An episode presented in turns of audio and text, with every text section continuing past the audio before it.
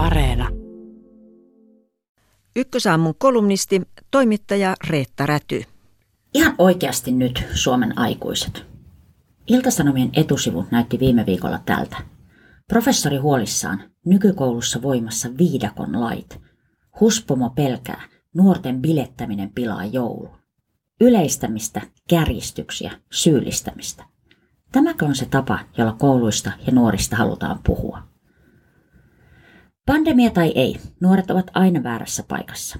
Kun he kantavat huolta ilmastosta eli tulevaisuudestaan, heitä vähätellään.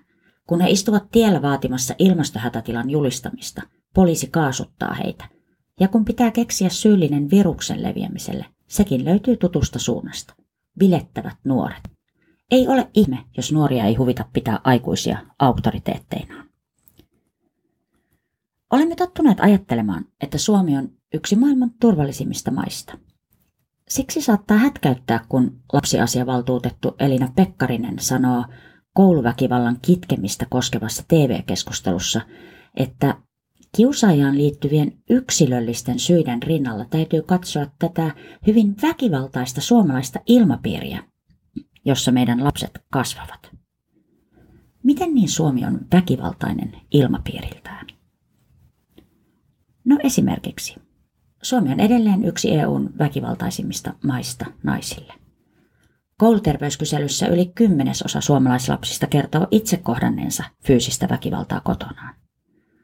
Somessa aikuiset ivaavat ja pilkkaavat toisiaan todella törkeästi. Elina Pekkarinen sanoo kouluväkivallasta näin. Me edellytetään lapsilta jotain, mihin me ei itse pystytä. Entäs ne nuoret bilettäjät, eikö heitä saisi kutsua joulun pilaajiksi? No jos haluaisi vahvistaa vastakkainasetteluja, voisi ottaa esille ne joulut, jotka aikuiset ovat pilanneet nuorilta ja lapsilta. Mutta mietitään hetki itse asiaa. Lienee selvää, että meidän kaikkien pitää taas olla tarkempia koronan suhteen. Mutta kun määritellään sitä, mikä elämässä on tärkeää ja mikä turhaa, kannattaisi miettiä muita kuin omia prioriteetteja. Se, mikä ei ole minulle uhraus ja elintärkeää, voi olla toisen elämän keski- tai kipupiste. Tämä on se syksy, kun opettajat lohduttavat oppilaita, jotka itkevät sitä, että koulu siirtyy etäopetukseen. Nyt tarvitaan pelisilmää eikä syyttelyä. Kun viestitään kielloista ja rajoituksista, pitäisi miettiä, miten se tehdään ja mihin vedotaan. Epäloogisuudet kyllä huomataan. Kun ensin opetetaan, että elämässä kaikki on itsestä kiinni, on vaikea huutaa perään, että me olemme kaikki yhdessä täällä. Kun ensin avataan baarit ja sitten sanotaan, että niihin ei pidä mennä, saattaa olla, että viesti ei heti mene perille. Tiedetoimittaja ja terveysviestinnän tutkija Ulla Järvi kysyy journalistilehdessä, missä ovat nuorten koronapotilaiden haastattelut. Häntäkin nuorten syyllistäminen ärsyttää.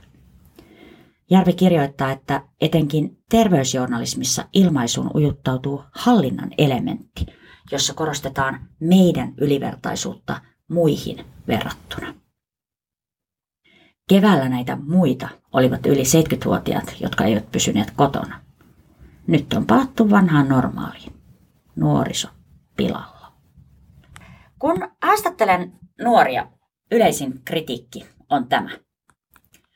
Nuoria käsitellään kuin jotain eksoottista lajia, jolla on omat säännöt, tavat ja moraali. Mutta eivät nuoret kasva tyhjössä, eikä heillä ole yhtenäistä muusta yhteiskunnasta irrallista arvopohjaa. Nuoret eivät tietenkään mene rikki siitä, että heitä moititaan ja ojennetaan. Jos jokin on nuorelle ihmiselle tuttua, niin se, että joku muu päättää. Kun nuoret opiskelijat kuvaavat pandemia-ajan fuksisyksyä Hesarin jutussa, he ovat itsekriittisiä ja vastuullisia. Nuoret muistuttavat, että etänä on vaikea tutustua ihmisiin uudella paikkakunnalla. Mutta kapinan ja välinpitämättömyyden sijaan kuulemme sopeutumisesta. Ymmärrän rajoituksia ja olen niiden kanssa ihan fine, sanoo 20-vuotias. En tiedä, miten tilanteeseen voisi tasapainoisemmin suhtautua. Tehdään lopuksi ajatusleikki. Miltä näyttäisi maailma, jossa aikuiset niputettaisiin meitä nuorempien kauhisteltaviksi? Jotenkin näin. Koululaisten tiedotustilaisuus. Keski-ikäisten somekäytökseen uusia rajoituksia. Twitter suljetaan yli 25-vuotiailta. Lastenneuvoston pomo pelkää. Työikäiset tuhoamassa maapallon elinkelpoisuuden. Teinien johto helpottunut.